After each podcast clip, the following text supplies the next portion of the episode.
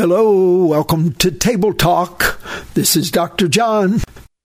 Well, I hope you're faithing fine, and I hope you don't get down on yourself when you are messing up and not faithing fine, because uh, it's an imperfect world and we're imperfect people, so there are times when things don't go the way that we know they should and the way we know God wants them to go. And most of the time we look at it and we say, and it's my fault. I failed. Well, reality is that uh, it doesn't have to remain that way. We should not get stuck there. Recently, a friend of mine uh, passed on to glory, uh, a great follower of Jesus, an attorney named Mike Troutman. At his funeral, one of his uh, daughters quoted him saying that uh, my dad would say, failure isn't final with the Father. Failure isn't final with our Father. What a great truth. Isn't it so that when we, by faith, step into the grace and the mercy and the forgiveness of God, when we, with repentance, tell Him how much we wish we had not sinned, how much we wanted not to fail, and yet we did, and we're so sorry. And He reaches out to us with His powerful forgiveness and receives us to Himself just as if we'd never sinned. For because of Jesus, we are justified justified. And that being the case, the failure is not final with our Father. You know, friend, when you do fail, do not decide to give up. I think uh, someone's listening to me today who has stumbled, fallen flat on your face, and you're thinking about just giving up on whatever goal or dream that you were pursuing. But I assure you, if God puts something in our hearts, He finishes what He starts. Uh, we are told in His Word that He who has begun a good work in you will complete it. We are already complete in Him, but the world in which we live, controlled by our enemy Satan and our own personal inclination to sin and failure means that we're in process.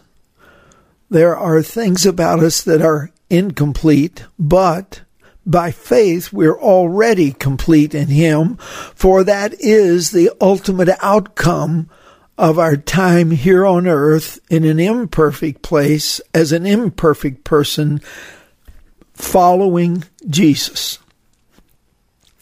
We're complete in Him, and He will complete what He started in us as long as we do not despair. We do not give up as long as we choose to keep pressing on and pressing into Him and believing that He will work through us in spite of our failures. Yes, friend, God may even take your failure and use it for His good purposes. Do not give up. You know, when I do life coaching, which I do a great deal of, I start people in the book of Hebrews because I kind of view Hebrews as the don't give up message. There's a lot in it about perseverance. And I believe that every one of us can and should always persevere through difficult situations. The one in which I am most likely to really get down is my own personal failure. It's not what Satan did or someone else did. It was it's my own poor choices, my my sin. But oh the grace of God, the mercy of God, the forgiveness of God. And He reaches out to us.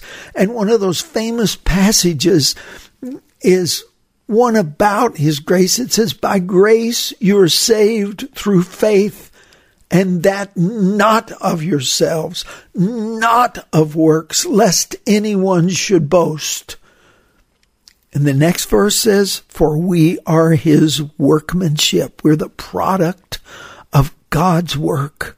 We are his workmanship created in Christ Jesus for the purpose of good works, which he has before ordained that we should walk in them.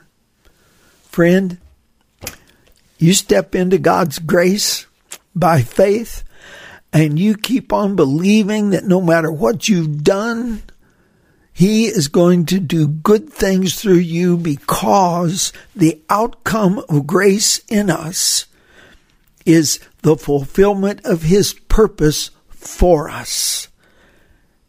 So will you, will you just not give up today? Never give up on yourself. God won't give up on you.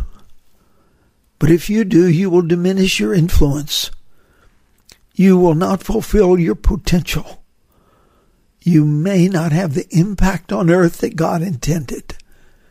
Do not give up on yourself. Let's pray about it. Heavenly Father, I pray for that person today who's just on the verge of throwing in the towel. I pray, Lord, that you would give them a renewed strength this morning, a renewed faith today that your grace is sufficient and your power in us is abounding for us to be able to be everything you want us to be because you take our weakness and you make things strong through our weakness.